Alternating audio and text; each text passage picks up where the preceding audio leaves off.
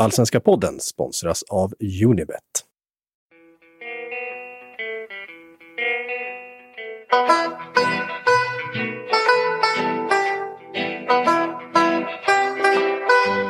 Hör domarna av sig någonting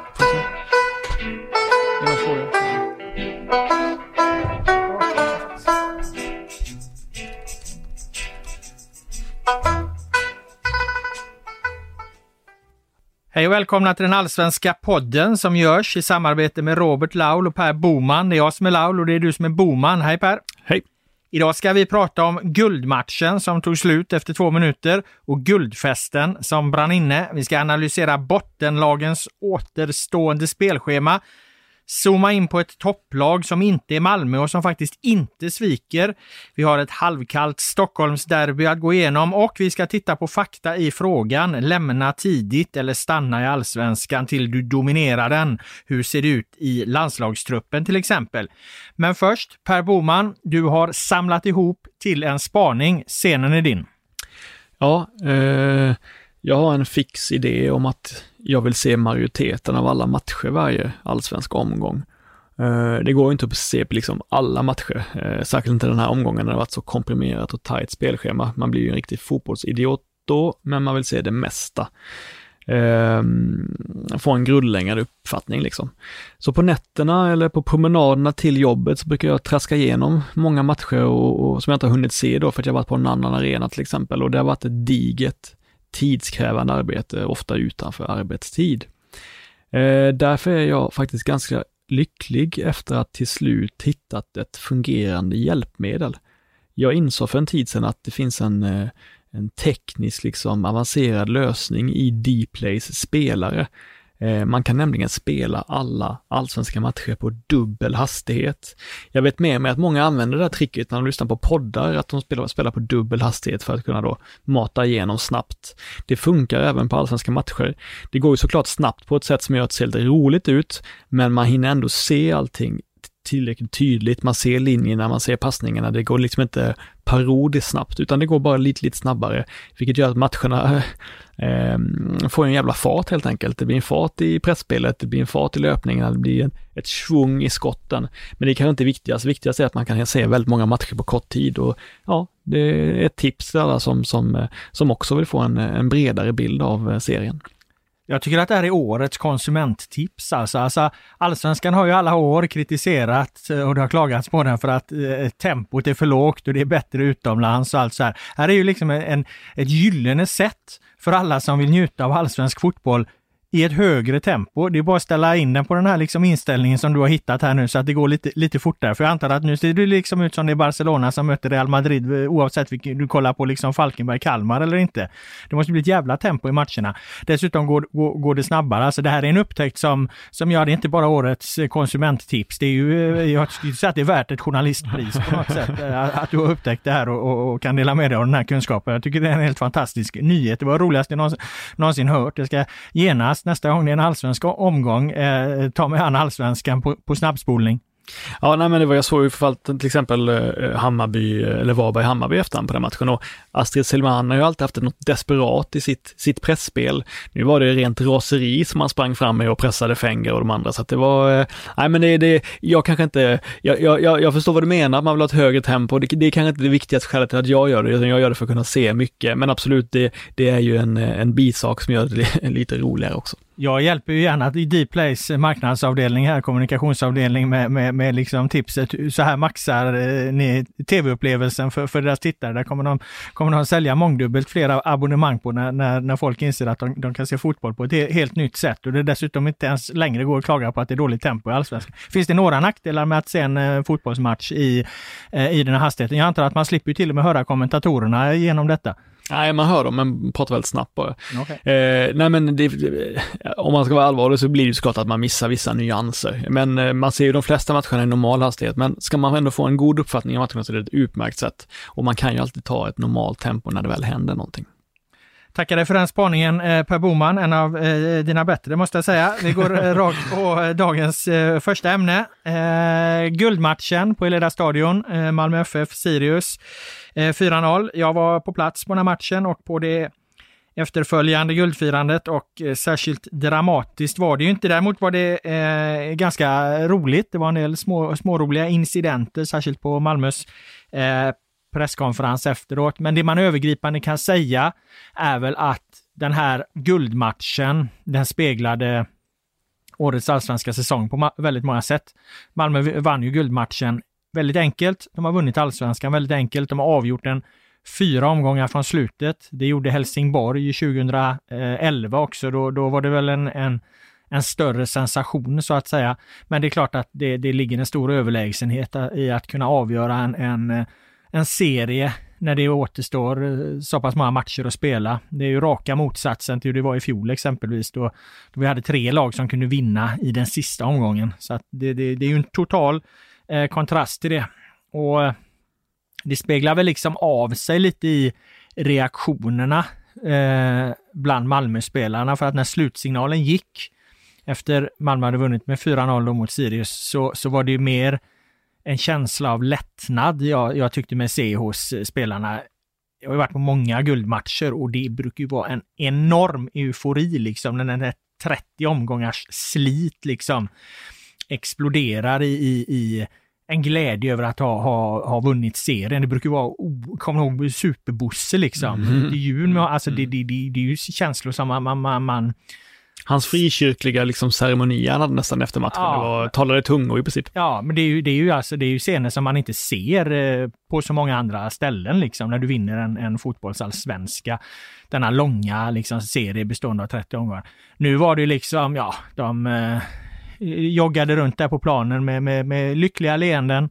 Eh, de kramades lite, de hoppade och dansade, de var framme hos den tomma klackläktaren då och, och, och sjöng med fansen som, som inte var där. En del fans utanför, det sköts lite fyrverkerier.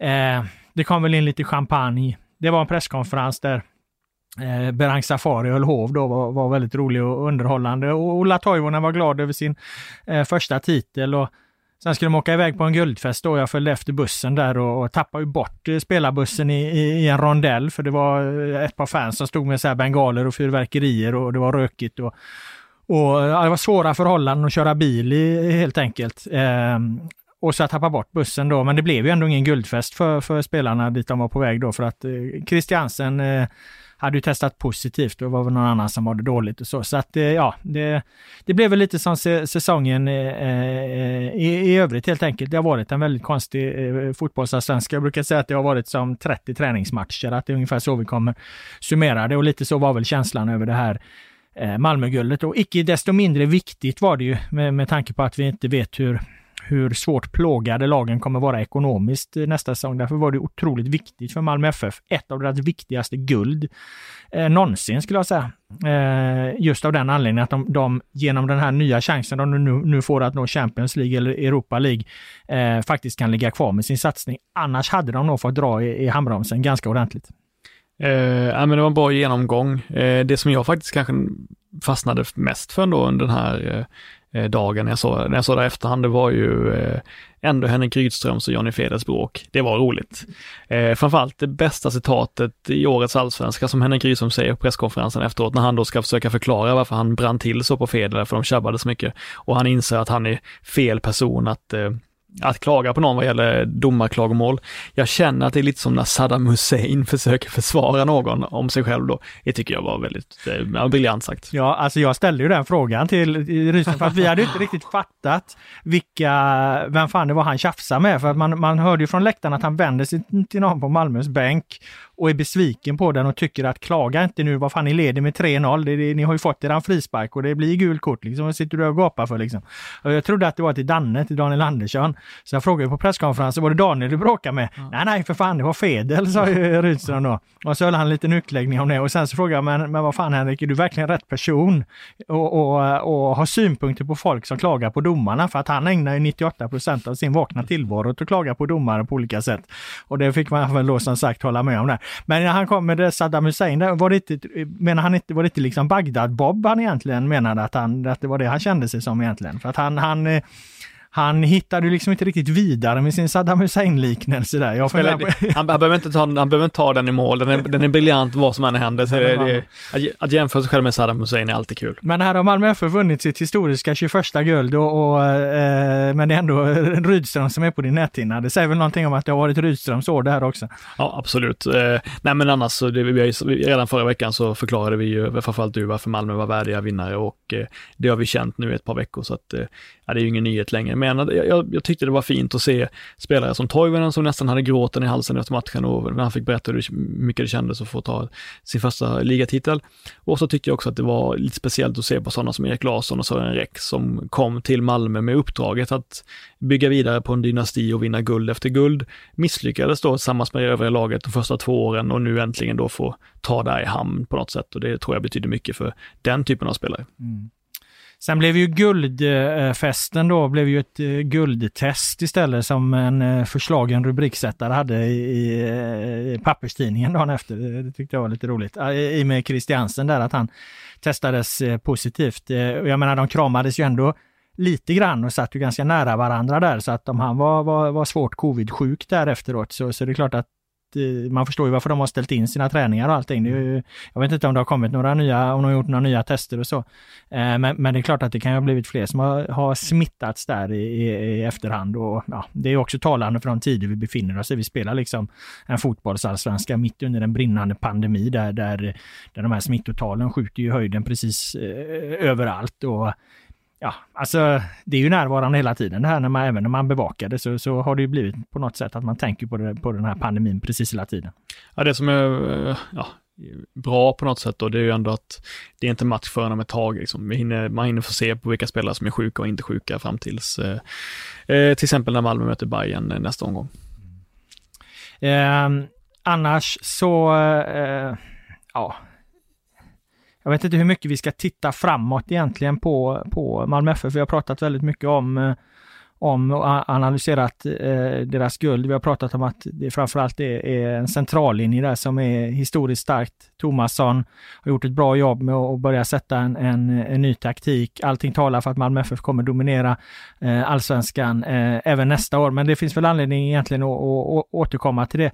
Eh, den som någonstans hela tiden nu, numera hamnar i, i händelsernas centrum är ju Anel Ahmedhodzic. Mm. Eh, en av allsvenskans absolut bästa spelare, den bästa mittbacken, en stor och viktig del i, i, i Malmö FFs guld här, men, men har varit i, i, några annorlunda kontroverser, bland annat eh, med sin egen pappa. I, en, eh, ja, i, som har valsat i medierna då, alltså det, det hör ju inte till vanligheterna, det kan man inte säga. Eh, han fick en fråga om det på presskonferensen och ville inte svara på det och då bet de ifrån där både Berang Safari och Malmös presskille att eh, tyckte det skulle vara frågor om SM-guldet bara då. Men, men jag tycker det var självklart. Jag vet inte riktigt vilken journalist det var som ställde den. Men, men, men det är klart att eh, han fick en fråga hur det hade påverkat honom inför den här matchen helt enkelt. Det är väl en fråga man måste kunna ställa. Eh, även om det, det, det, är en väldigt konstig situation att, att den här konflikten med, med hans pappa då hamnar i media. Ja, han har ju pratat om det också även i, i tidningar och han pratade faktiskt om det lite i Dplay efter matchen om jag minns rätt. Nej, men men eh, det är ju, man kan väl säga så här, det är, ingen skugga ska ju falla på honom. Vilken sorg, sorglig händelse helt enkelt. Och eh, Anna Lakhmanovsic gör ju själv allting rätt som ung spelare och ja, tycker han uttalar sig klokt i alla möjliga sammanhang, men eh, eh hans pappa får ju skärpa till sig. Ja, alltså eh, på väg till den här matchen så lyssnade jag på ett eh, ett, eh, en, en intervju med Tobbe Nilsson, gamle Blåvitt-legendaren. Han är ju aktuell med en tv-serie eh, om ungdomsfotboll och eh, en, en av de liksom stora poängerna som han vill lyfta fram där, det är att eh, problemet med ungdomsfotboll och den här diskussionen eh, vinna till varje pris, är det fult att vinna även i ungdomsfotboll? Den är egentligen inget problem. Den är inget problem för barnen, den är inget problem för välutbildade ledare. Den är ett problem för föräldrar som inte klarar att eh, dra gränser, som inte klarar att uppföra sig, som inte förstår vad det här handlar om, eh, som förändrar fotboll från, från en lagidrott till någon slags karriär, individualistisk karriärväg. Det är egentligen det stora problemet. Torbjörn uttryckte det jävligt smart. Han säger att liksom, fotboll är en lek ordet lek är viktigt där. Det är en lek, men den leken går ut på att göra mål och den går ut på att förhindra att motståndaren gör mål. Så ja, det är en lek. Men den går ut på att göra mål och förhindra mål. Och jag menar, tar man in det så behöver man inte diskutera, eh, ska man vinna till varje pris, är det fult att vinna? Nej, men det är en lek. Men den går ut på att göra mål och den går ut på att förhindra mål. Alltså, eh, eh, med det perspektivet, med det synsättet, så har du dödat alla frågeställningar, alla frågetecken. Det är bara att förhålla sig till det. Det är en lek. Men den går ut på att göra mål och den går ut på att göra förhindra mål. Då behöver du inte hålla på och prata om, ska man vinna till varje pris? Eh, eller är det fult att vinna? Nej, för det är fortfarande en lek där det går ut på att göra mål och det går ut på att förhindra mål. Jag tycker det i all sin enkelhet var ett så otroligt eh, smart perspektiv att förhålla sig till. Jag hoppas verkligen att det får genomslag bland eh, föräldrarna eh, så att de eh, tar ett par steg tillbaka. Eh, tyvärr är ju Anel Ahmedhodzic pappa här då ett exempel på, på, en person som verkar lägga sig i det här på en helt annan nivå. Men man kan ju faktiskt ta ner det på, på, på en nivå där det blir också en relevant eh, samhällsdiskussion. Absolut. Eh, något mer om Malmö FFs guld? Nej, nej. Vi, vi har spelat in en tv-program också på Soppbladet, eh, du och jag och mm. med Flink och eh, även Anna Rydén. Så vi ska ha, gå igenom en timme om Malmö FF. Det får man gärna kolla på sen i veckan om man är Malmö FF-supporter eller bara tycker att det är intressant att Just höra det, det kan vi göra lite reklam för då. Vår kollega Johan Flink där och Anna Rydén har vi precis spelat in en timme. Det kommer ut på sportbladet.se här under veckan. Därmed lämnar vi Malmö FF och kastar oss till den motsatta delen av tabellen, alltså bottenstriden då. För Parallellt med den här eh, guldmatchen eh, i Malmö så spelades det ju årets ångestmöte då eh, på Olympia. Helsingborg mot IFK Göteborg. Och eh, Blåvitt vann den matchen med 1-0 och jag skulle vilja hävda att det målet som Emil Holm, Emil Holm nickar in Tobias Sanas hörna eh, och firar ju naturligtvis oerhört starkt. Sen visade de repriser då på, på Rolle Nilsson, eh, Blåvitts tränare.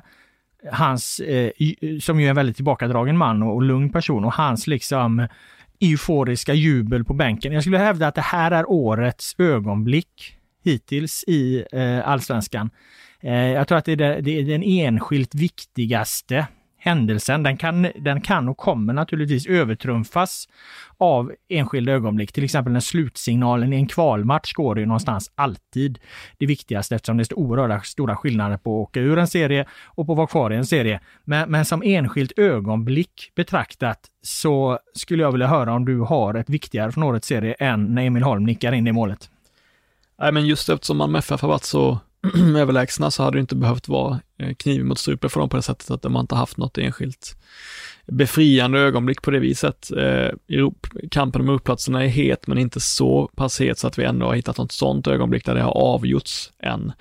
Så nej, eh, det har inte varit något som varit så betydelsebärande än så länge. Ja, och så är det också kopplat med så starka känslor mm. till det just eftersom det då är en, en gammal storklubb som är in, indraget i den här bottenstriden och då höjs ju någonstans insatserna ännu mer och sen så kommer det ju ett ögonblick då Kalmar FF, som jag har sett som någon form av räddningsplanka, både i allmänhet och i den här studion, precis har besegrat mm.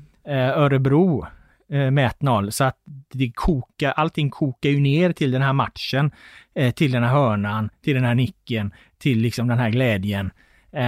Och då också till betydelsen som det här kan få, både för IFK Göteborg då, som just nu ser ut att ha tagit sig upp lite på eh, fast mark, men också för Helsingborg nu då, som ju har hamnat i ett extremt problematiskt läge. Alltså, lite har man väl ändå tänkt att kvalplatsen skulle kunna vara vikt åt HIF, men, men eh, så ser det inte ut just nu. Jag kom på ett starkt ögonblick till, eller en serie starka ögonblick som, som, som, eh, som pågick under en halvlek ungefär.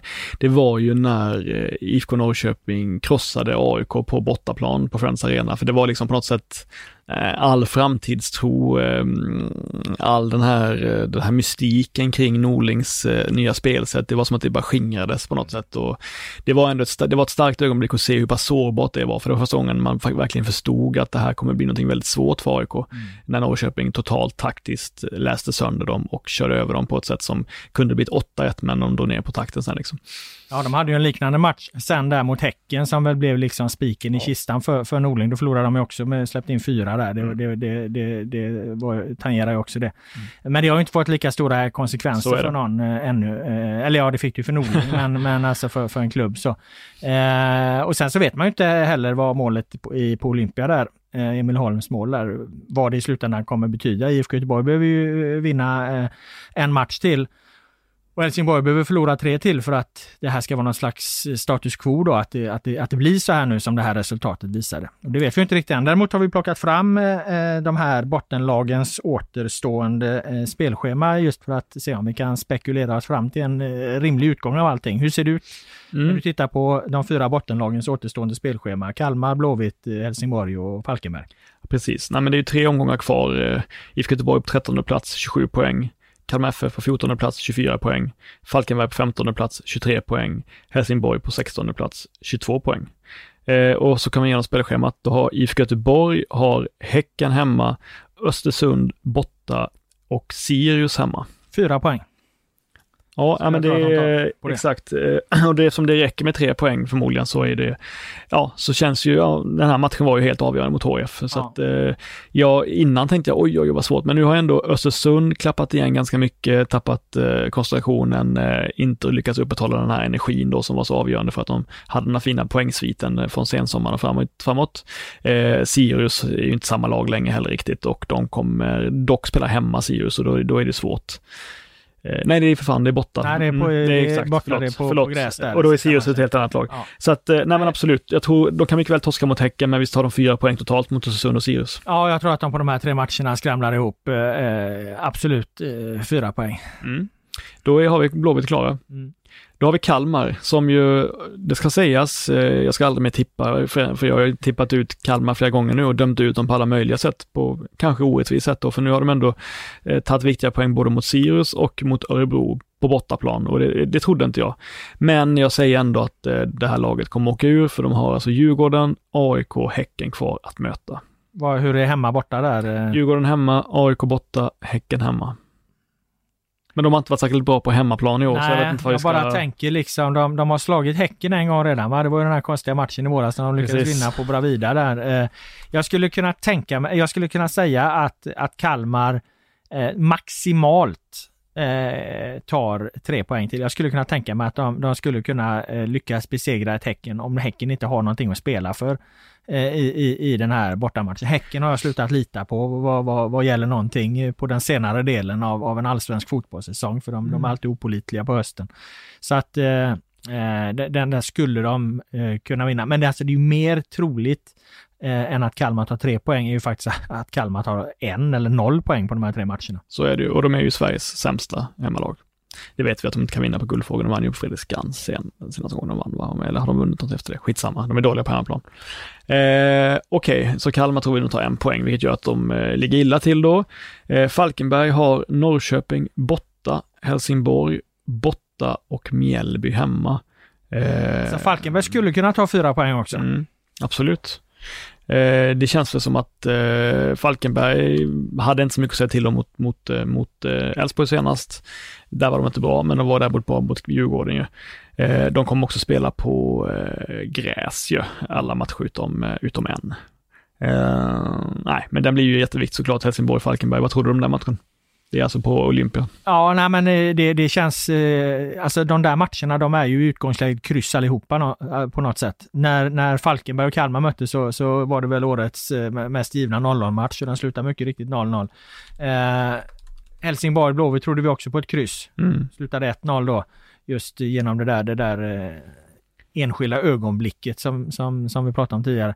Eh, utgångsläget är ju att det blir ett, eh, ett kryss i den matchen. Men sen så tror jag ju att, eh, vilka hade de i sista matchen sa du? Eh, Mjällby hemma. Ja, det är däremot eh, motivation slå klassmatch. Eh, den skulle de mycket väl kunna vinna. Jag menar, Falkenberg har vunnit avgörande matcher tidigare genom låga chippar av, av en Sima Peter. Så att det, det, det är väl inget, inget omöjligt att, att de faktiskt kanske säkrar en kvalplats till exempel i, i, i en sån sista match. Jag tror att de kan ta fyra poäng. Vet du vad som är spännande också? Jag säger att de säger att de bara tar poäng, en poäng och Kalmar förlorar alla. Just nu har ju Falkenberg och Kalmar exakt samma målskillnad. Eh, så det handlar ju mycket om att Kalmar har ju Djurgården, AIK, BK Häcken. Det gäller ju att inte liksom släppa in massa, massa mål. Det kan till och med vara så att det är värt att, att stänga igen även om man ligger under och inte gå för poäng eller seger för att upprätthålla en okej okay målskillnad. Mm. Ge mig nu eh, Helsingborgs sista ja, match då, så, så, så, ska vi se ifall jag sätter Helsingborg på kvalplats eller understrecket. Elfsborg borta, Falkenberg hemma, IFK Norrköping borta. Ja, tyvärr alltså, så tror jag bara att, att Helsingborg tar eh, en poäng till. Med det här spelschemat så blir det ju helt avgörande att de vinner mot Falkenberg. Jag är inte alls säker på att de klarar av att göra det. Men, men eh, det, det blir ju någonstans, det, det, blir ju deras eh, räddningsplanka, möjliga räddningsplanka, nästa sista livlina så att säga. Att de skulle vinna några av de andra matcherna är, är ju svårare att se. Eh, och, och då, då, då kan man säga att de liksom max skulle kunna ta tre poäng till. Men jag tror faktiskt bara att de tar eh, en poäng till och därmed innebär det ju att eh, jag tror att Blåvitt slutar eh, ovanför kvalstrecket, Falkenberg på kvalstrecket eh, och att Kalmar och Helsingborg åker ur allsvenskan 2020. Ja, men det förvånade mig att Helsingborg var så, ja, enligt rapporterna då, likbleka mot Blåvitt. Trodde faktiskt de skulle göra en bra insats på hemmaplan. Där vi sa, jag sa innan, jag trodde att Blåvitt skulle vara mycket mer nervösa och Helsingborg skulle vara, ja, men kunna ta kommandot. Som jag förstår det var det helt tvärtom. Ja, jag skulle säga så här, jag skulle vilja lyfta fram eh, eh IFK Göteborgs Altiallo där, Alf Westerberg lite grann. Jag träffade honom på där, Skånederbyt matchen innan. Han var där då som spion och, och för att kartlägga eh, Helsingborg och eh, ehm, det kändes som att den här matchen passade Blåvitt rätt bra för att jag tror att, att Westerberg och, och eh, övriga tränarstaben såg att Helsingborg hade haft ganska stora problem att skapa någonting mot ett samlat och eh, eh, lågt Malmö FF. Och att möta eh, Helsingborg på ett liknande sätt passar ju också IFK Göteborg rätt bra. De har ju under eh, Roland, tycker jag, blivit mer välorganiserade. De har tydligare fokus på defensiven. De har fortfarande svårt framåt. Men i den här matchen så kunde de liksom ganska tryggt luta sig tillbaka i att sätta den defensiva organisationen eh, främst och, och, resten får lite ge sig. Och matchplanen blev ju det eh, perspektivet väldigt lyckad. De, de satte sin defensiv, eh, de fick in en fast situation och släpper väl egentligen bara till en riktigt, möjligen två Eh, skarpa chanser och, och, då är det Wander Hurk som träffar ribban. Och mm. jag menar så är det ju i fotbollsmatcher. Även om du försvarar det bra och ligger lågt och, och så, här, så, så, Några chanser kommer motståndaren få. Den här gången hade Göteborg marginalerna på sin sida och den, den eh, eh, gick i, i, ribban. Och Helsingborg är ju också ett lag som behöver fler chanser för att göra mål. Eh, det, det, det, har ju visat sig. Så det var väl helt enkelt en, en, bra matchplan och jag håller väl lite fast vid det jag sa förra veckan egentligen. Att jag, jag, jag tycker att eh, Roland Nilsson har, har kommit in här och, och maximerat möjligheterna för att IFK Göteborg ska klara nytt allsvenskt kontrakt och det är också det som är hans uppdrag. Jag säger inte att han, han är, är framtiden för, för, eh, för Blåvitt, men, men utifrån det uppdraget han har, undvik nedflyttning, så har han maximerat möjligheterna och just nu ser det ut som han lyckas. Han har ju just nu tre segrar, till skillnad från Poya Asbaghi företrädaren som bara tog två då på 17 matcher. Så, så Rolla har ju tre segrar på 9 va? och Poja hade två på 17 med ett liknande spelarmaterial. Det, det säger väl också någonting.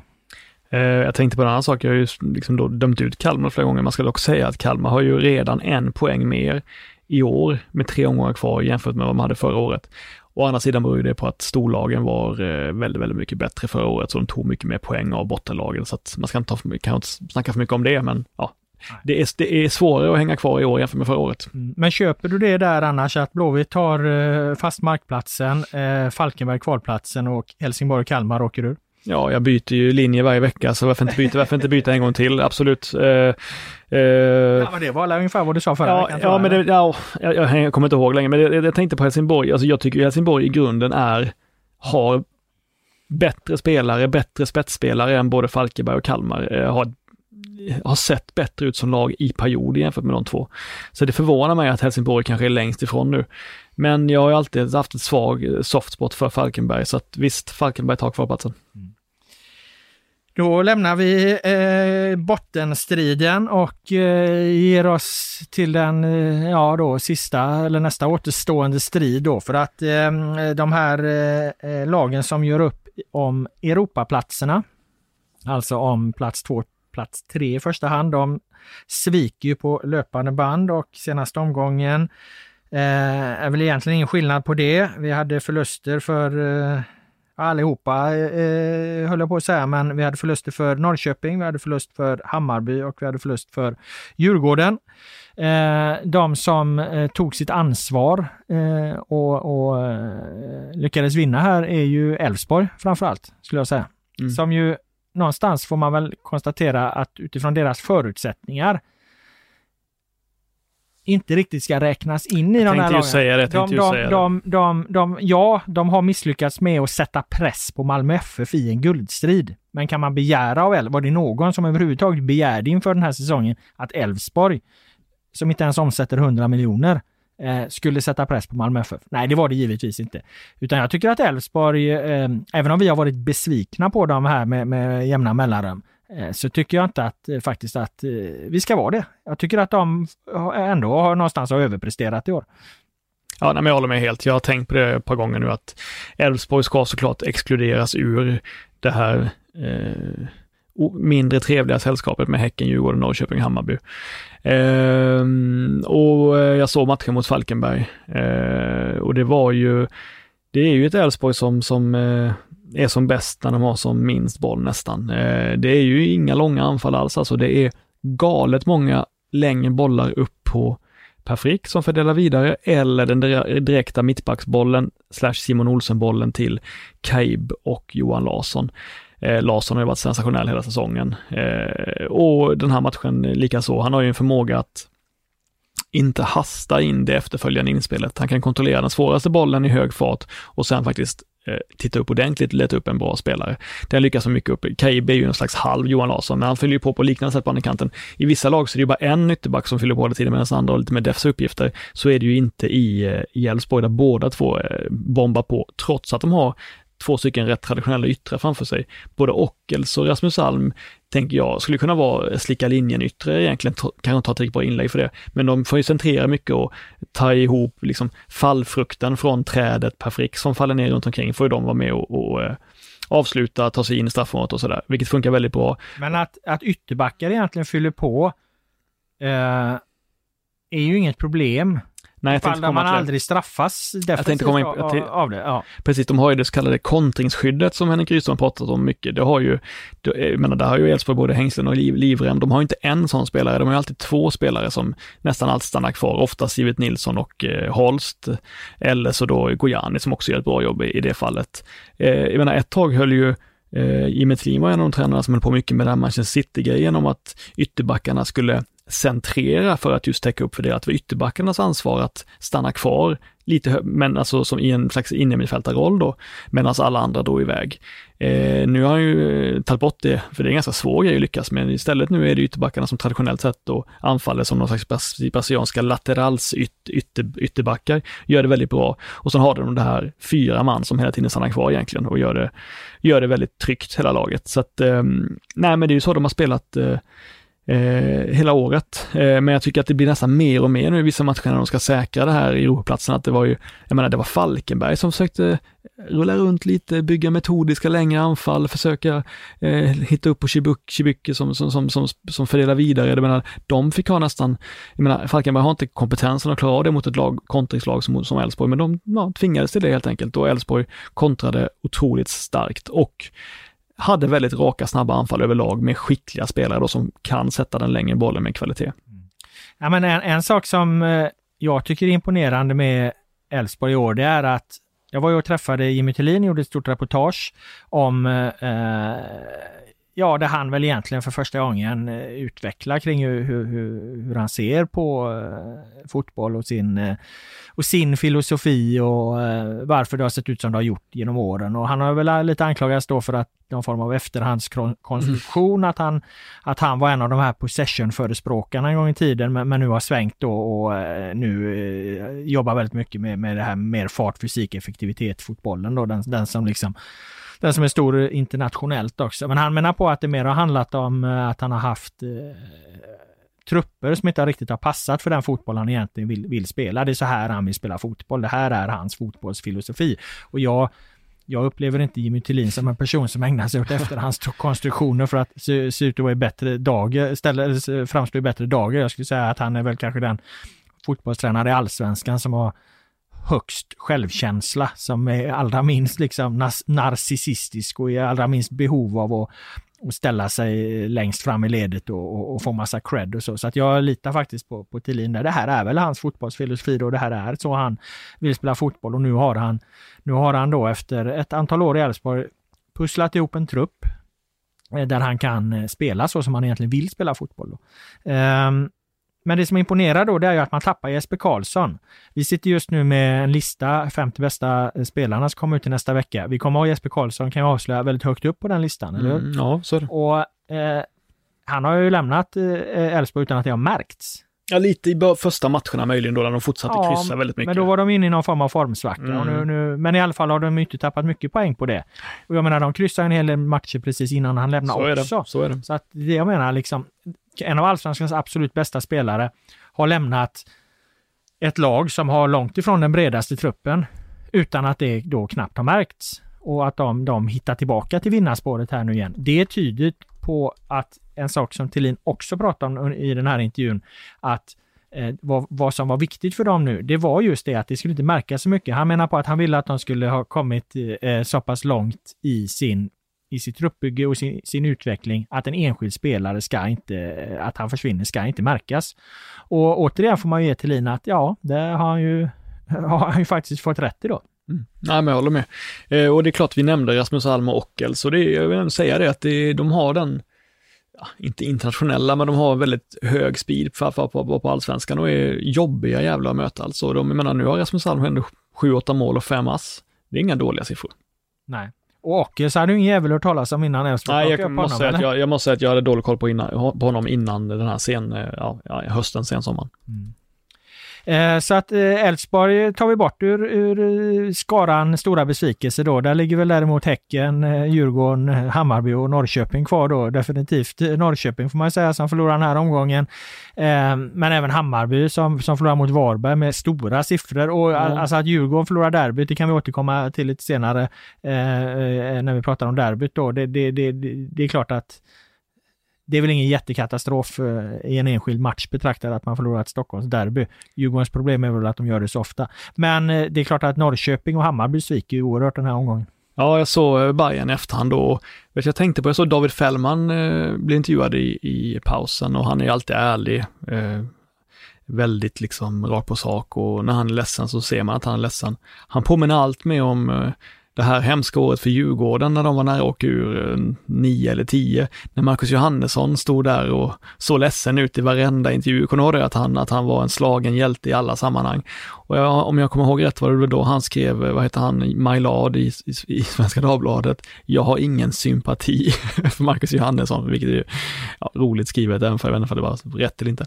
Men skit i det. Fällman stod där och, och beskrev att laget gör som vanligt, inte det som vi hade lovat varandra att vi skulle göra. Det, blir, det är så enkelt för eh, tunga Varberg, eller Varberg är inte så tunga, de har ganska små nätta spelare i anfallet och inne med fältet, inga, inga bjässar, ja de har någon kanske. Och men viss backlinjen är stor och stark, men när de spelar den långa, tunga fotbollen och Hammarby har inga verktyg för att hantera det. Eh, de är sist på eh, alla dueller, även mot liksom Selmani och Norling där på topp. De, de är virriga i positionsspelet. Eh, jag menar, de var klart sämre än Varberg redan innan den här halvtveksamma ut, tveksamma utvisningen på jazz. Ja, men Hammarby är helt enkelt för enkla att såra, för lätta att störa. De är inte tillräckligt bra offensivt för att kompensera för den här svaga defensiven. Och så vill jag säga att innermittfältet, när man ändå ska sammanfatta den här säsongen snart, så har ju innermittfältet varit det stora sorgebarnet för Hammarby 2020. De håller inte ihop laget längre. Jeppe Andersson har verkligen sjunkit i kvalitet. Bojanic har inte varit med hela tiden och har blandat gett alldeles för mycket när han har spelat. Serge Junius har inte kommit tillbaka sin, till sina allvarliga skador och är inte samma spelare. Eh, Aymar Cher kan man inte lägga på det än. Han har, har, varit, har, har många fina insatser men ja, mot eh, Varberg tappar han också boll i många farliga lägen. Det är inte bra nog. Nej. Jag vet att inför den här säsongen så eh, menar jag på att eh, Hammarby eh, inte skulle få så mycket pengar för Bojanic. Jag tror jag skrev att hans prislapp skulle sjunka ner mot, mot eh, ja, vad jag kan ha skrivit, 5-10 miljoner. Och fick jag ett gäng eh, bajare efter mig som menade att det var katastrof. Liksom. Han skulle lätt eh, dra in 50 miljoner, corona eller ej. Idag så skulle Bayern inte få en back läsk för Bojanic. På, på den nivån är det. Alltså så långt ner har han sjunkit. Alltså, det är ju helt orimligt att de ska få 50 miljoner för honom i alla fall. Det kan vi vara överens om. Ja, det är klart att om man, om man hittar formen en vår igen så kan man nog få en 10 för han, liksom 10-15. Ja, men inte just nu. Nej, inte just nu. Nej, men det, det, det är det är speciellt att se på Hammarby. Jag menar, de vet exakt vad de ska mötas eh, mot, vad de ska hantera borta mot Varberg. Alla vet vilken matchtyp det kommer bli. Och visst, det är en dålig plan, men det är skitsamma. Det, är- ja, det, det ser ut som ett ofärdigt lag. Ett, eh, nej. Astrid Selmani måste vi säga om något om mm. faktiskt. För att han har ju nu då, om jag har räknat rätt, eh, tagit eh, i alla fall en delad ledning i poängligan. Eh, vilket ju är eh, oerhört egentligen med tanke på att han spelar i det lag han spelar. Han spelar ju i ett Varberg som eh, ja, förvisso under en, en, en fotbollssäsong som består av 30 träningsmatcher har, har gjort hyggliga eh, resultat. Men eh, som enskild eh, prestation betraktat är det naturligtvis jättestarkt av Selmani att göra så många poäng för eh, Varberg. Ja, men det som jag tycker är intressant med, med, med honom, det är ju att han är ju såklart fixstjärnan i Varberg, den bästa spelaren och den som under hela säsongen har jobbat allra hårdast alldeles oavsett. Alltså det sätt han sätter press på, han gör ju det liksom verkligen med ett sånt raseri, liksom helhjärtat. Det finns i, det, det här är en spelare som vill någonting i varje enskild aktion. Man märker att det här är en människa som har någonting att bevisa och som inte, när det börjar gå bra heller, att det smyger sig inte in någon bekvämlighet överhuvudtaget. Eh... Tänk vilken fin spelare han skulle vara till exempel i Djurgården som ju mm. letar mm. efter den typen av forward, mm. forwards eh, som, som kan hjälpa till i, i, i pressspelet. För det är ju den, eh, en av anledningarna till att eh, Djurgårdstränarna inte anser att Kujovic eller eh, Holmberg fungerar riktigt bra är ju, är ju att de inte har det liksom trycket i pressspelet som Djurgården vill ha för att kunna eh, få ut max av sin spelidé. Eh, men där skulle ju han vara exempelvis vara perfekt. Ja, men Selmani spelar med det, desperationen och den hungern som gör att han skulle vara perfekt för varje topplag som vill ha ett intensivt, aktivt, högt tidigt pressspel. Ja, och det gör ju alla lag i princip Så är det. just nu, förutom möj möjligen Blåvitt och, och, AIK som har gått tillbaka till något mer, mer tra traditionellt. Va? Och Elfsborg kan ju ligga tillbaka lite ibland också, även om de i perioder försöker. Ja, men det, det, de gör nog när de kan va? Ja. Frick jagar ju på ganska bra där uppe tycker jag. Så är det. Um, Ja, eh, Derbyt då? det om det. Om vi släpper då eh, Djurgården, eh, Häcken lämnar vi den här eh, pod podden, tar vi, får vi fokusera på eh, inför eller efter Göteborgsderbyt som ju är deras nästa match. Eh, däremot eh, ska vi ta upp lite kring Djurgården. Men vi börjar med att titta lite på derbyt, eh, Stockholmsderbyt. De förlorade med 1-0 då mot eh, AIK. Du var på plats. Det var ju en, en eh, match som då inte fick så jättestor betydelse för tabellen kanske, men ändå många små intressanta situationer som jag vet att du har noterat. Ja, men först och främst får man säga att det var en ganska dålig match. Mm. Eh, det var det. Eh, Djurgården var tydligt bättre spelmässigt i den första halvleken, tycker de. Satte AIK på plats en hel del. AIK har ju sagt nu i flera tillfällen att vi vill ha ett det är inte medvetet att vi är så passiva och låga som vi blir på bortaplan. Vi vill visa en, en, ändå, trots att vi har varit defensivt inriktade, så vill vi ha en bättre offensiv. Så för mig kan det alltid vara svårt att veta så här, ger de bort initiativet eller förmår de inte ta det? Jag har haft svårt att bestämma mig. Kring, mot, mot Djurgården tror jag ändå att det var mer att de inte förmådde ta det snarare än att de gav bort det. Djurgården var bra helt enkelt. Hur många chanser det ledde till? En eller två halvchanser, inte mer, för det är väldigt svårt att skapa bra lägen på ett eh, samlat AIK.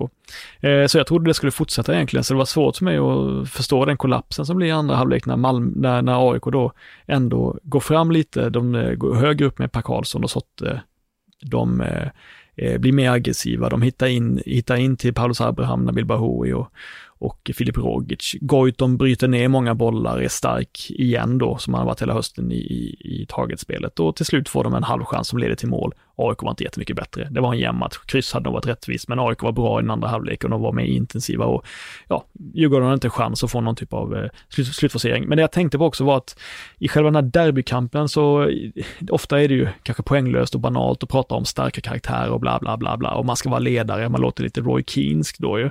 Men i det här fallet så var det tydligt att i det här derbyt att en sån som Mikael Lustig och även Sebastian Larsson som skulle varit utvisad såklart, eh, nästan ett överfall på Ulvestad, men att båda de två har en karisma och en lyster som, jag menar ensam har nog nästan Lustig mer karisma än hela Djurgården i det här derbyt. Jag menar det kanske låter kanske töntigt att han tjoar och skriker rakt ut när Erik Karl tacklar djurgårdare, men det gjorde någonting på planen. Det var, inte, det var ingen djurgårdare som stod upp mot honom. Jag menar, jag, skulle, alltså jag, jag, föredrar, jag, jag, eller jag förordar inga fula överfall eller hämndaktioner, men visst kanske någon djurgårdare skulle försökt sätta Lustig på plats i en duell, liksom, en, en, ge han en rejäl eh, bröstvärmare axel mot axel, eller åtminstone visa någonting att du kan inte bestämma över den här planen. Men men det är som att alla är rädda för Lustig och jag förstår Ja, inte det. ja, Vi, vi, ja. Den, den Lustig du möter i mixade zonen, det, det är ju liksom en glad gamäng, en, eh, en harmlös, eh, halvtunn, eh, lång och lite halvranglig figur liksom. Jättetrevlig och rolig och fyndig och verbal och, och, och, snabb och hygglig på alla sätt och vis. Men, men, men jag fattar inte varför alla är så jävla rädda fram på planen. Han är ju en kejsare i Allsvenskan. Det finns ingen som kan utmana honom. Jag menar, inget lag har anfallit via AIKs högerkant sedan han kom dit. Det är, inget spel finns där överhuvudtaget. Han nickar visst, han nickar bort inlägg som kommer mot bortre stolpen, men han behöver, han blir ju i princip aldrig utmanad, för alla lag förlägger konstant sitt spel på AIKs vänsterkant. Eh, delvis för att Erik Karlk ibland har lite problem med positionsspelet, men i första hand såklart för att Lustig är så jävla bra på, hög, på högerbacken. Skräck för Mikael Lustig. Ja, det finns en han för sitt, för sitt spel på andra kanten. Ja, och, så upplever, och så upplever jag då att det är ingen som kan utmana honom och Larsson om det här mentala spelet och, och, och att ta plats på planen då som när det väl bränner till. Eh, Djurgårdarna har många fina spelare men Jesper Karlström var som en liten grabb eh, i jämförelse med, med, med de andra eh, motståndarna i den här matchen. Det är, ju, det är ju otroligt nu när man tittar på tabellen. Eh, AIK som har ju var med i bottenstriden för ett tag sedan. Alltså de kan ju alltså komma före Mm, Hammarby och Djurgården. mm. De, de, de, hade de vunnit mot Norrköping och Sirius, de här två matcherna de kryssade, så hade de ju för fan varit, plötsligt varit med och slåss om Europaplatserna. Ja, Alltså de det är ju helt obegripligt. Hade, hade, hade AIK från början av den här säsongen, hade inte Björn Westerholm fått för sig och Rickard Norling vill jag Ja, lägga in här alltid. På, Ja. Påtryck av eh, deras supportrar och alla som varit så liksom rädda för Bayerns säsong 2019 som har varit tvungen liksom att, att försöka spela en roligare, mer energigivande fotboll. Hade liksom inte de fallit i det, det Westström och, och Norling fallit ner i liksom det populistträsket eller vad fan vi ska kalla det. Utan de hade liksom, nej men vad fan vi är AIK, vi spelar i den här jävla klubben spelar vi fotboll för att vinna våra matcher. Då hade det varit AIK antagligen som hade utmanat Malmö. Då hade de varit solklart två, alltså de har fått sin duell med Malmö FF som, som de vill ha. Istället liksom kastar de ju bort halva säsongen för, för att hitta fokus på en fotboll som skulle ge dem mer energi. Nej, jag är helt övertygad om att Björn Westerholm och Rickard Norling vet att det som ger energi är segrar. Nej, men klart att det är, eh, jag ska dock säga att jag var en av dem som också inte dömde ut AIK, men var väldigt kritisk till deras sätt att spela. Jag tycker man kan ha en defensiv, ett defensivt anslag utan att vara så dålig på att utnyttja så pass bra spelare som de hade förra året. Det behöver inte vara antingen eller till 100 procent. Man kan vara, man kan vara mer, mer defensiva och offensiva, men ändå utnyttja kunskaperna hos väldigt bra spelare. Det tycker inte jag de gjorde nog förra året. Eh, sen kanske man inte behöver utnyttja det, försöka utnyttja det så mycket som man gjorde den, den, den här eh, våren då, eller tidiga sommaren, för det funkade ju inte. Men absolut, det har en poäng i det. De kan ju faktiskt nå Europlatsen fortfarande, även om det ska mycket, mycket till. Och det vore ju, ja, eh, sensationellt. Ja, det vore ju sensationellt. Så det där guldtipset var kanske inte så dumt ändå. Om man klappar sig själv på axeln. Men, eh, nej, men det tror jag inte de gör. Men däremot så har de ju faktiskt en realistisk chans att faktiskt gå om eh, Hammarby eller Djurgården Mm. och komma före dem i, i, i tabellen. Och gör, det, det, ja, som sagt, det är annorlunda. Men eh, eh, det förvånar mig ändå, jag måste säga att det förvånar mig att, att AIKs ledning inte kunde stå upp mer mot den här, att de, att de nedlät sig till att, att eh, försöka spela mer som Bayern som egentligen var det de gjorde. Det var sånt jävla, man det var ju så efter 2019. Då var ju liksom, då var det Bayern alla tittade på den här fantastiska fotbollen. Eh, de borde inte ha, de, de, de, de, måste, de måste vara starkare i det läget. Västra måste vara starkare. Det, det, eh, det förvånar mig att inte han stod upp och sa i AIK spelar vi fotboll för att vinna matcher. Inte för att få ge, ge liksom energi, någon, någon, någon, något liksom lir. Det är ett brott mot hela klubb, den klubbens identitet. Ja, och sen ska också en sån som Rickard Norling som uppenbarligen inte hade kanske kunskaperna för att uh, introducera ett helt nytt system med mång, helt, många, många nya arbetsprocesser såklart som måste, som måste Jo, lösas men på han har ju fått sparken. Jag menar Westlund. Ja, ja, jag vet, jag Han har ju redan fått ta sitt ansvar. Han är ju Absolut. borta. Det är väl skitsamma vad Norling gjorde. Han är ju sparkad så länge. Skit i han. Jag menar Westström är, Westström är, är ju kvar liksom. Och Mm. det, det är väl det där ändå man får ja. kritiken. Men det jag skulle säga om det var att om du tar 2000... Eh, när AIK vann sitt guld 2018, för det här tycker jag är en ganska intressant jämförelse. När de vann sitt guld 2018, då handlade allting om att nu ska vi utmana Malmö FF. Vi ska bli den, eh, vi ska bli klubben som, som jagar i, i kapp dem. Och då hade man Europaspelet 20, 2019. Och då görs det ett antal värvningar. Och när man nu tittar på vilka värvningar AIK har gjort i ett mycket mer ekonomiskt utsatt läge 2020, när de tar in Sotte, Lustig, Rogic, eh, om man tittar på vilka spelare de faktiskt tog in inför 2019, inför AIKs stora chans att, att närma sig Malmö FF.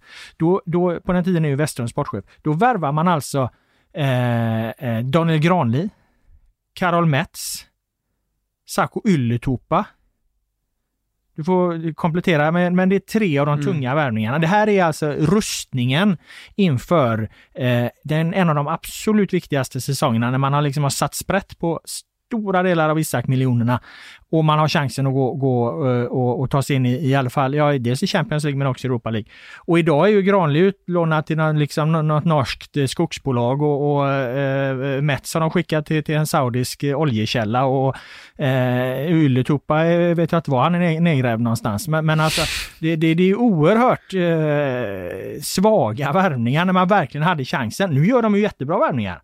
Det var ju kanske inga svåra värvningar att värva Sotte och Lustig och, och Rogic. De var tillgängliga. Eh, man tog dem. Men, men, men i historiens ljus, hur man kunde gå så fel på, på värvningarna när man byggde truppen inför det här viktiga 20, 2019. Det blir ganska intressant nu när man tittar tillbaka. Jag tänker att rädslan för att misslyckas är så pass mycket starkare än Mm, hur stark känslan är att någonting kan gå bra liksom. Så menar, då, de gick in med halvoptimism inför det där eh, Europaåret liksom och tänkte vi har ganska bra trupp men ja, vi försöker skruva lite på lite saker så kan det nog gå bra. Men det är, ingen, det är inte alls en lika stark känsla som föreningen håller på att gå under, allt går åt helvete, det här, det här kan bli en total katastrof då, eh, då, trots att man inte har råd egentligen, då tar, gör man de, tar man de besluten och gör de värvningarna då. Så att jag tänker bara att, eh, att det är en starkare känsla helt enkelt. Mm.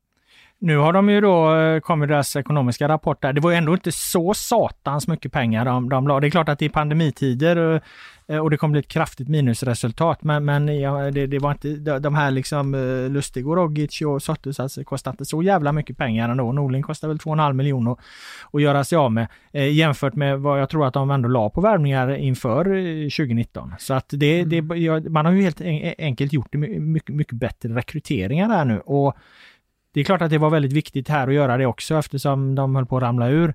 Men de hade ju antagligen fått ut mycket mer av det om man hade gjort liknande värvningar inför 2019 och de faktiskt hade då lett till en, exempelvis en, en plats i ett Europaspel. Ja, nej, men det var väl 10-15 miljoner de gick back. Mm. Eh, det är ungefär lika mycket pengar de har fått från staten. Ja, ja. så att, eh, eller de kan inte fått så mycket, men eh, de har fått runt 10 miljoner va? Mm. Eh, mm. Eh, nej, så att det, det, är ju intressant, men eh, med den truppen de har här nu, AIK, så, så och, och, ja, nu har de ju ändå ehm, bytt den här desperationen till en, en framtidstro. Så att AIK är väl en av de klubbarna som, som kan se allra mest positivt på, på 2021. Eh, Malmö FF borträknat. IFK Norrköping eh, har ju en klart starkare ekonomisk ställning, men, men IFK Norrköping, om vi bara säger något om dem också, eh, riskerar ju att hamna i ett läge nu där, där Jens Gustafsson hamnar under hård press som tränare om resultaten blir för dåliga. Jag tycker som sagt att det vore hål i huvudet att sparka Jens Gustafsson för att han har gjort så oerhört bra eh, försäljningar. Men, men eh, blir resultaten för dåliga så kommer det ju ändå eh, eh bli en diskussion om det i, i, i föreningen. Ja, nej, men det är klart att han gör ett jättebra jobb som manager och jättebra jobb på att identifiera spelare, ta in dem och sen sälja dem. Men vi ska nog, vi, ska, vi, vi bör ha, ha högre krav på vad han gör på fotbollsplanen också med, med laget, hur han får ihop det. Vi sa att Mjällby borta var en svår bortamatch i och för sig. De har, eh, de har, många lag har förlorat där, eller tappat, tappat poäng där. Vi, nu gjorde Norrköping det också eh, och det är ju, eh, det verkar vara någon slags låg energi i laget, verkar ha tappat kraft, verkar inte tro på det lika mycket längre. Så att, eh... Nej, det är något som inte stämmer riktigt där mellan Gustafsson och vissa av spelarna tror jag och det, mm. det får man väl då... Eh, det kanske är ett par spelare helt enkelt som får lämna istället, som håller på att käbbla för mycket.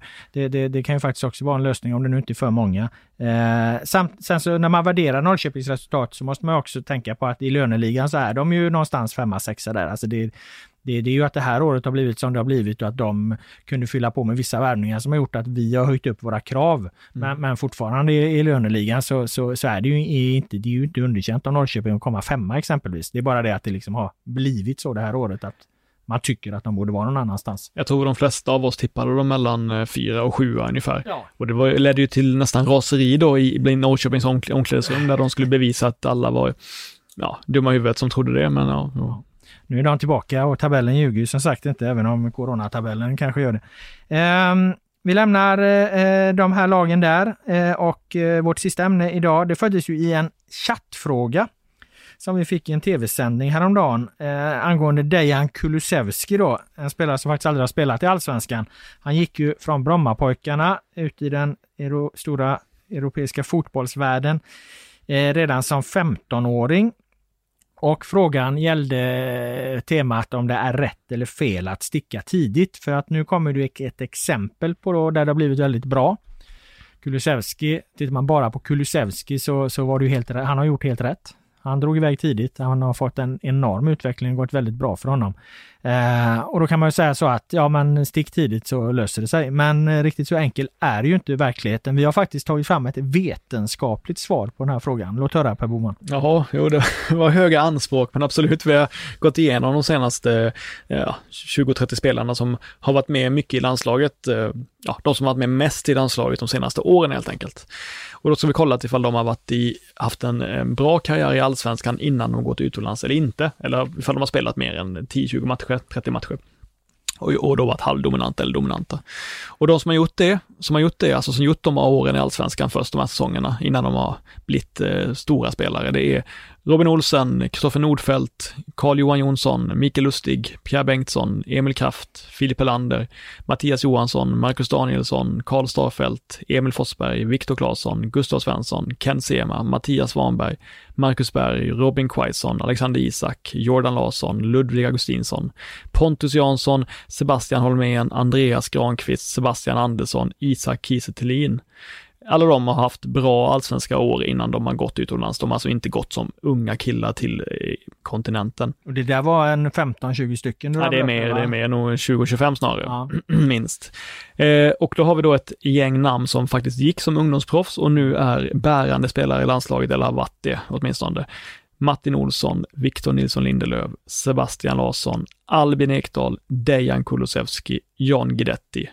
Och sen har vi två stycken eh, specialfall som gick väldigt tidigt, slog inte igenom utomlands riktigt, men eh, för, som var tvungna att vända hem för att få en fin karriär. Kristoffer Olsson, Muammer Tankovic. Mm. Och det där var ju betydligt färre då eh, som har stuckit iväg tidigt. Så är det ju.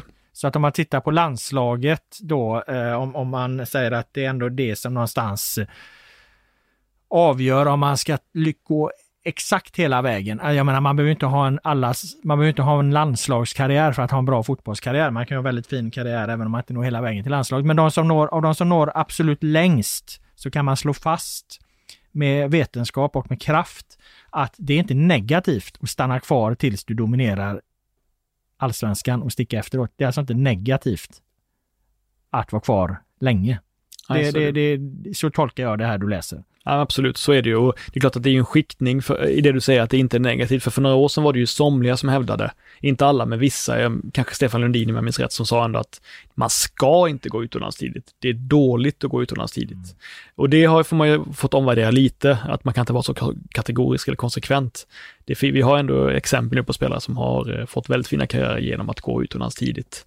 Sen kan de ju haft karriär, bra karriär ändå om de har stannat kvar i Allsvenskan eller gått till en allsvensk klubb. Men, men, men det, det, är ju inte entydigt så, men absolut, det visar ju sig att man kan eh, få, eller att det, det, är lika stor eller större chans om man stannar kvar i Allsvenskan. Ja, men om du är Stefan Lundin och du har någonstans ett ansvar för svensk fotboll, då, då väger du antagligen mot de här siffrorna och då blir det ändå logiskt att resonera som eh, Lundin gör, att ska du ge ett råd någonstans till en, en, en, en ung kille så, så, så är, ska ju det rådet formuleras ungefär så här att eh, ja, det går att lyckas båda vägar. Men eh, det finns inget negativt med att stanna kvar. Mm empirin visar att, att det inte är dåligt att stanna. Och det argumentet som ett svar på de som driver på att man måste sticka tidigt för att lyckas. Det är, det är alltid bra att sticka utomlands tidigt. Jag tycker att det är ett viktigt svar på det. Att nej, men så är det faktiskt inte. För det, det är faktiskt inte negativt att stanna kvar i allsvenskan tills du dominerar den. Eh, det är bara att titta på landslaget. De allra flesta som idag representerar ett svenskt A-landslag, de har faktiskt valt den vägen. De har valt att stanna kvar tills de dominerar i allsvenskan och sen lämna. Så att det går inte att hävda att för att lyckas, för att komma långt, så måste man sticka tidigt. Det, det är väl Mm. Säger, uttrycker man det så, nu vet jag inte exakt hur Lundin har uttryckt det, men uttrycker man det så, så tycker jag faktiskt det är ett bra sätt. Det är ett ärligt sätt. Det, för att du har ju krafter som driver på. Du kan ju ha agenter som driver på de här unga killarna som precis, säger precis så här att ja, men sticker du inte tidigt, du kommer inte lyckas. De som sticker tidigt, de lyckas. Kolla på Sebastian Larsson, kolla på Kulusevski. Och så tar man några enskilda exempel. Och det kan kanske vara svårt för en ung spelare och ha hela perspektivet. Men om man lyssnar på det du läser upp så får man faktiskt hela perspektivet att det finns inget negativt med att stanna kvar i allsvenskan tills du dominerar allsvenskan.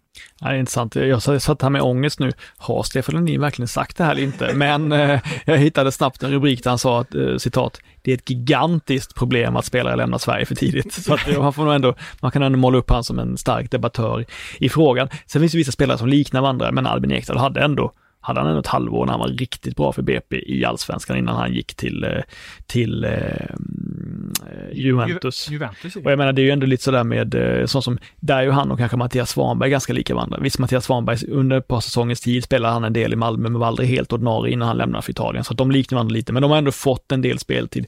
Man behöver inte gå som 15-16-åring helt enkelt, Nej. utan att ha fått chansen i, i, en, i ett A-lag på svensk elitnivå. Eh, med det så, jag tycker att det är ett fint budskap att, att, skicka vidare, att det inte är negativt att stanna kvar tills du dominerar allsvenskan, även om man inte behöver uttrycka det som Stefan Lundin i alla lägen. jag tycker att vi kan stänga händerna den podden med de orden. Eh, om du inte har något mer Boman, annars tackar jag dig för dina eh, kloka synpunkter och åsikter. Jag tackar alla er som har lyssnat. Den allsvenska podden är tillbaka nästa vecka. Nu blir det The Village Stompers med Washington Square. Exakt.